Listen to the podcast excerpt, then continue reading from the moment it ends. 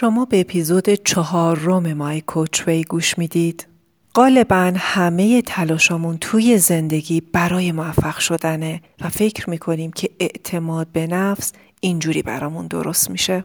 هیچ می‌دونید این اشتیاق به شکست خوردن مخصوصا جلوی جمعه که احساس اعتماد به نفس برامون ایجاد می‌کنه؟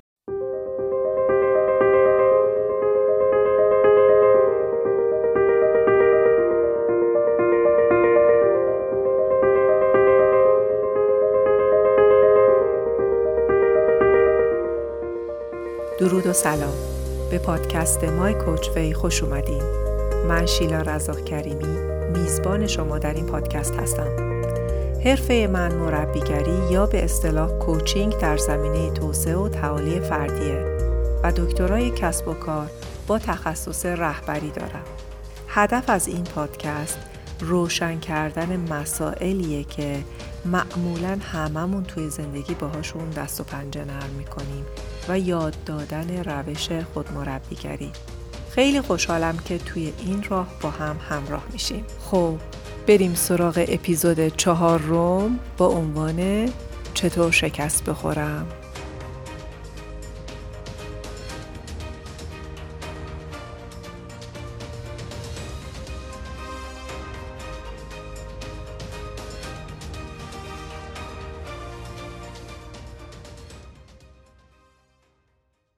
می‌دونم که یه سوال خیلی عجیب و غریب اول اپیزود مطرح کردم و شاید جا خورده باشید و به گوشتون آشنا نباشه. یعنی چی اشتیاق به شکست خوردن؟ اونم پیش بقیه برای آدم اعتماد به نفس درست می‌کنه. منطقش رو توی چند اپیزود توضیح میدم براتون. با هم کار می‌کنیم تا عملا تجربهش کنیم. باشه؟ هر روز با آدم ها در مورد اهدافشون، دقدقه هاشون، اینکه چطور موفق بشن صحبت می‌کنم. با این حال حتی خیلی از آدما هیچ وقت به اهدافشون نمی‌رسن. به خاطر اینکه میترسند شکست بخورن. توی این اپیزود قرار در مورد اهمیت شکست خوردن برای یادگیری و اینکه چطور شکست بخوریم صحبت بکنم. یه جمله مورد علاقه من در مورد موفقیت و شکست اینه. اگه به دنبال موفقیتی باید تعداد شکست خوردن هات رو بالا ببری. این به این معناست که اگه می‌خوای به اهدافت برسی بهتره بپذیری که شکست هم خواهی خورد و میل داشته باشی که تلاش کنی و در راستای تلاش شکست هم می‌خوری. ما کسی هستیم که تصمیم می‌گیریم معنای شکست برامون چی باشه. تعریف شکست اون چیزیه که ما تعریف و تفسیرش می‌کنیم. توی اپیزود اول کلمه اتفاق رو از نگاه مایکوچوی تعریف کردم. در واقع اون کسی که تجربه حس نامطلوب شکست رو از یه اتفاق داره ما هستیم. وقتی که انتخاب کنیم که خودمون رو تغییر بدیم و چطور به شکست نگاه کنیم و در موردش چه حسی داشته باشیم ترسمون از شکست از بین میره. اینکه ما کنترل کامل داریم روی اینکه شکست چه معنایی می‌تونه برامون داشته باشه و چطور بتونیم تاثیر شکست رو خودمون عوض کنیم. امروز می‌خوایم به طور ویژه و خاص در مورد چطور شکست خوردن صحبت کنیم. فکر می‌کنم مطالب زیادی در مورد چطور شکست نخوریم و چطور موفق بشیم شنیدیم. توی زندگی یه جورایی همه دنبال موفقیت میگردن. از بچگی از پدر و مادرمون اطرافیانمون و معلمامون خیلی شنیدیم در رابطه با اینکه موفق باش موفق باش. گاهی هم این تمایل شدید به موفقیت باعث سرخوردگیمون شده. به نظرم وقتشه که دیگه زاویه دیدمون رو تغییر بدیم و در مورد شکست بیشتر صحبت کنیم و اینکه چطور صحیح شکست بخوریم. ببینیم اصلا شکست چیه؟ شکست برامون چه معنی داره و از چی میترسیم؟ هیچ می‌دونید خیلی وقتا به آرزوامون نمی‌رسیم چون نمی‌خوایم صابون شکست به تنمون بخوره و خیلی هم توجه به این موضوع نداریم که چرا دوست نداریم شکست بخوریم. معمولا وقتی این سوال رو مطرح می کنم جواب میشنوم که تا حالا در مورد شکست اینطوری فکر نکرده بودم. کاری که خیلی از افراد معمولا می‌کنن اینه که انتظاراتشون رو قطع می‌کنن. بنابراین وقتی انتظاری نداشته باشن شکست هم نمی‌خورن. یا اینکه سطح انتظاراتشون رو خیلی پایین نگه میدارن و همون چرخه زندگی معمولیشون رو تکرار و تکرار می کنند بدون اینکه بخوان بهبودی داشته باشند و هیچ اقدام جدیدی انجام بدن. و از حاشیه امن و آسایش و راحتیشون بیرون نمیرن. و خب زمانی که اینطوره هیچ وقت مجبور به تلاش هم نیستن چون عملا انتظاری ندارن که بهش برسن. جاه طلبی مثبتی ندارن اصطلاحا. خیلی از مراجعین که با هم صحبت می‌کنن مشکلشون دقیقا اینه که دیگه حس زندگی نمی‌کنن و زندگی پویایی هم نداره براشون. به همین دلیل پاشون رو از حوزه امنشون بیرون نمی‌ذارن که انتظارات جدیدی داشته باشن و رویا پردازی نمی‌کنن هدف گذاری نمی‌کنن. فقط به دلیل اینکه نمی‌خوان شکست بخورن. و وقتی می‌پرسم دلیل این که نمی‌خواید شکست بخورید و از شکست خوردن اجتناب می‌کنید چیه؟ و وقتی یه مخرج مشترک از تمام جوابایی که میشنوم می‌گیرم می‌بینم جوابایی که اونا میدن اینه که از یه احساس فرار می‌کنن احساسی که شکست براشون درست می‌کنه اگه واقعا شکست خوردن به این معنیه که ما به انتظاراتی که داریم نمی‌رسیم در نتیجه اقدامی نمی کنیم تا انتظاری که توی سرمون داریم برآورده بشه. این باعث میشه که ما یه سری افکار منفی برای خودمون تو سرمون درست کنیم که اون افکار هم احساسات نامطلوب برامون درست بکنن. در واقع دلیل اصلی این که از هدف گذاری اجتناب می کنیم و قدمی بر نمی داریم که انتظاراتمون رو برآورده کنیم اینی که نمی‌خوایم یه احساس خاصی رو تجربه کنیم. اون احساس خاص چیه؟ اینه که نمی‌خوایم احساس بدی نسبت به خودمون داشته باشیم. نمی‌خوایم احساس بدی نسبت به خودمون تجربه کنیم. مثلا احساس ضعف داشته باشیم یا احساس عدم اعتماد به نفس و احساساتی از این دست. به نظرم خیلی خوبه که واقع بینانه بشینیم و بررسی کنیم و ببینیم که ریشه های کم توقع بودن ما چیه. شاید به این دلیل نیست که ما نمی‌خوایم و قانع هستیم و شاید به این علت که ما ترس از شکست داریم و اینکه به علت حس بدیه که به ما دست میده خب بهتره که روی این حس تمرکز و کار کنیم مثلا شما تصمیم می‌گیرید که یه کاری رو انجام بدین و انتظار یه نتیجه خاصی رو دارید و به اون نتیجه نمی‌رسید. حالا توی این نقطه شما ناخداگاه تصمیم می‌گیرید که این نرسیدن به انتظارتون رو برای خودتون یه معنایی بکنین.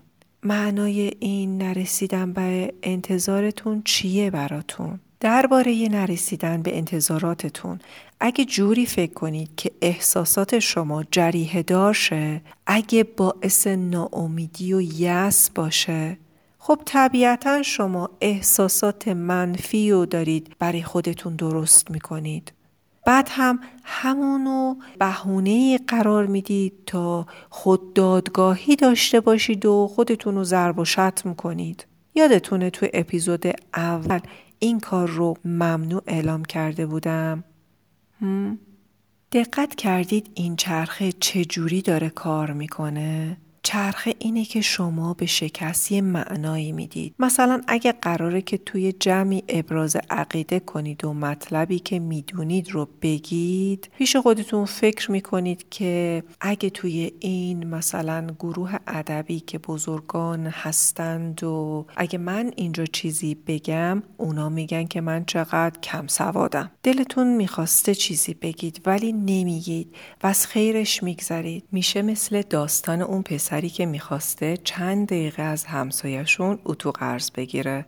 به طبقه اول که می‌رسه با خودش میگه نکنه اونا فکر کنن ما پول نداریم و نمی‌تونیم اتو بخریم. طبقه دوم که می‌رسه با خودش میگه نکنه اونا با خودشون بگن که ما خسیس هستیم و اتو نداریم. طبقه سوم میگه نکنه بگن اتومون خراب شده بی ارزه هستیم. وقتی به طبقه چهارم می‌رسه و همسایه در و روش باز می‌کنه میگه کسی از شما اتو نخواست.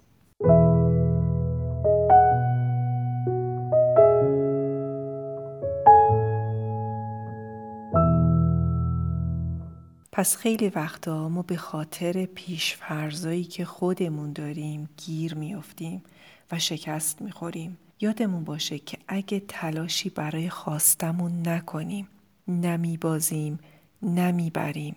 و اگه هزینه فرصت های از دست رفته رو در نظر بگیریم می‌بینیم که زندگیمون کلا تلف شده. حالا بیایم و در مورد مزیت های شکست خوردن بگم. ببینید یه موضوعی رو بگم که شاید خیلی استفاده شده.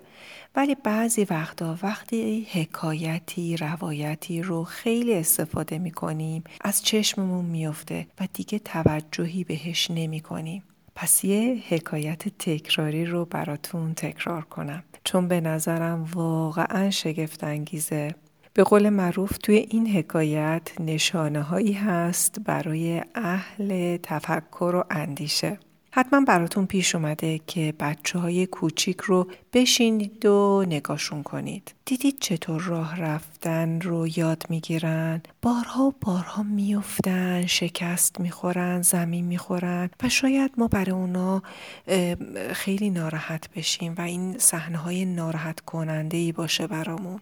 اونا زمین می‌خورن چون هنوز عضلاتشون قدرت و توانایی کافی و نداره و هنوز مغز درست فرمان به عضلاتشون نداده. ولی اونا بلافاصله بعد از زمین خوردن خودشون رو جمع و جور می‌کنند و بازم خودشون رو مجبور می‌کنن که پاشن و همین تلاش بهشون قدرت میده و بالاخره موفق میشن. ولی اگه اونا هم مثل ما آدم بزرگا فکر می‌کردن و نمی‌خواستن شکست بخورن فکر می‌کنید چطور می‌شد؟ اصلا می‌تونستن قدرت بگیرن؟ بچه ها از طریق همون زمین خوردنی هست که می‌تونن قدرت لازم رو به دست بیارن. گاهی پدر و مادرای ما با ترسایی که داشتن نذاشتن که ما راه بریم. گفتن الان میافتی. ای وای افتادی. برای همین ترس اونها به ما هم رسیده. الان که ما بالغ شدیم وقتشه که ما صدای اونا رو توی سر خودمون تشخیص بدیم و متوجه بشیم اینی که میگه وای تو نمی‌تونی ممکنه اون صدای دوران کودکی باشه. پس لازم نیست بهش اهمیت بدیم و جدیش بگیریم. خیلی از ابراز عقیده هایی که معلما و فامیلا و دوستامونم در مورد ما کردن همینجور غلط بوده و اونا توانایی ما رو درست ارزیابی نکردن و به ما فیدبک دادن. بازم یه خاطر از خودم بگم. فامیل عزیزی داریم که ایشون دبیر ادبیات من بودن. بعد از 15 سال توی یه عروسی دیدمشون. ایشون از اینکه توی این سالا چی کار کردم ازم پرسیدن منم تعریف کردم. تمام مدت هر کسی رو تو عروسی می‌دیدن بهش می‌گفتن که این شیلا خیلی تنبل بود. ایشون اصلا باور نداشتن که من بتونم تا سطح دکترا درس بخونم. پس واقعا اون چیزی که من از شما می‌خوام این هستش که اعتقادات دیگران در مورد شما رو اجازه بدید که برای خودشون بمونه. شما اونو بر ندارید اونو نپذیرید. توانایی های شما چیزی نیست که بقیه بتونن کامل درکش کنن. دینگ دینگ. بذارید یه نکته بگم. حتما خیلی در مورد اعتماد به نفس شنیدید شاید احساس می کنید نداریدش و یا رفتید پیش مشاور اون بهتون گفته ندارید ولی می‌دونید اعتماد به نفس دقیقا چیه؟ دقیقا چی کار کنم که اونو داشته باشم؟ اعتماد به نفس یعنی اشتیاق انسان برای تلاشه با وجود اینکه بدونه که ممکنه شکست بخوره و مخصوصا توی جمع شکست بخوره. یعنی شما می‌دونید ممکنه این کار که جلوی بقیه انجامش می‌دید شکست بخوره ولی بازم انجامش بدید. این یعنی اعتماد به نفس. ولی خیلی ها برعکس اینو می‌گیرن. یعنی میگن که بذارید فلان کار رو بکنم تا موفق بشم تا اعتماد به نفس بگیرم. دیدید که میگیم اگه بتونم این کار رو انجام بدم و از عهدش بر بیام اعتماد به نفسم بالا میره؟ در صورتی که اعتماد به نفس قبل از انجام کاره. اعتماد به نفس یعنی اعتماد داشته باشین که می‌تونید این کار رو با تلاش انجامش بدین. پس اعتماد به نفس از توانایی شما و اشتیاق شما برای انجام کاری با وجود در نظر گرفتن احتمال شکست به دست میاد و اینکه می‌دونین و کوتاه نمیاین کنار نمیذاریدش. می‌دونید که با انجام کار رفته رفته تو اون کار بهتر و بهتر میشید. پس چه خوبه که شکست رو مشتاقانه بغلش کنیم و بپذیریمش. بذاریم توی زندگیمون باشه و برکتاش رو ببینیم. شکست یکی از عناصر و جزء مهمی توی زندگی من بوده و هستش.